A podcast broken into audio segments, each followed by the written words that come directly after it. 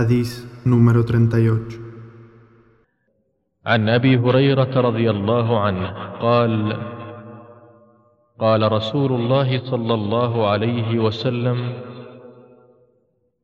إن الله تعالى قال من عادى لي وليا فقد آذنته بالحرب وما تقرب إلي عبدي بشيء أحب إلي مما افترضته عليه ولا يزال عبدي يتقرب إلي بالنوافل حتى أحبه.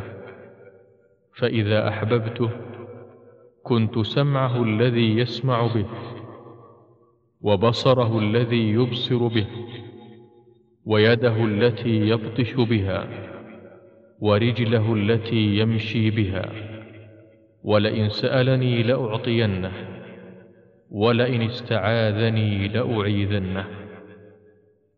رواه البخاري Narró Abu Huraira, radiallahu anhu, que el mensajero de Allah, sallallahu alayhi wasallam, dijo: Allah ha dicho: Quien muestre enemistad hacia un amigo cercano mío, le declararé la guerra.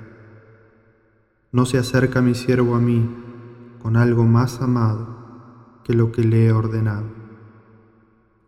Mi siervo continúa acercándose hacia mí con obras voluntarias hasta que yo lo amo. Y una vez que lo he amado, seré su oído con el que escucha, su vista con la que ve, su mano con la que golpea, su pierna con la que anda. Si me pide algo, se lo concederé, y si me pide refugio, se lo daré. Hadís transmitido por Bukhari.